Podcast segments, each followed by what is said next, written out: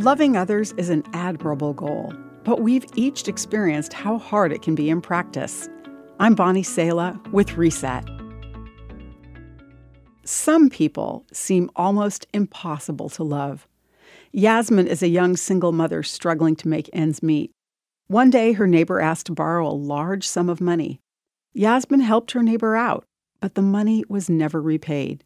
Every time she struggled to pay her bills, Yasmin felt angrier. One day, Yasmin felt God tell her to start praying for her neighbor. She didn't want to, but she reluctantly obeyed. It was tough praying for God to bless this neighbor. Through gritted teeth, she forced herself to pray for every blessing she could think of. For two years, Yasmin prayed regularly for this neighbor. Then one day, as she prayed, she realized she no longer hated her neighbor. She wanted to pray for her. Yasmin felt God's love for this woman fill her heart.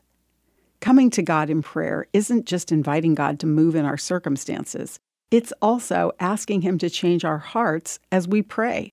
Over time, our hearts begin to align with His, wanting what He wants and loving with His love. Nothing will transform your heart toward others like prayer. If you struggle to love or get along with someone, start praying for them.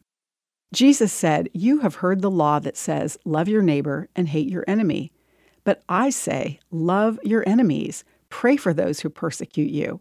In that way, you will be acting as true children of your Father in heaven. As you pray, you'll see how faithful He is to help your heart follow in His way of love. I'm Bonnie Sala with Reset. To hear this again, read or share this, or to find more resources like this, visit guidelines.org.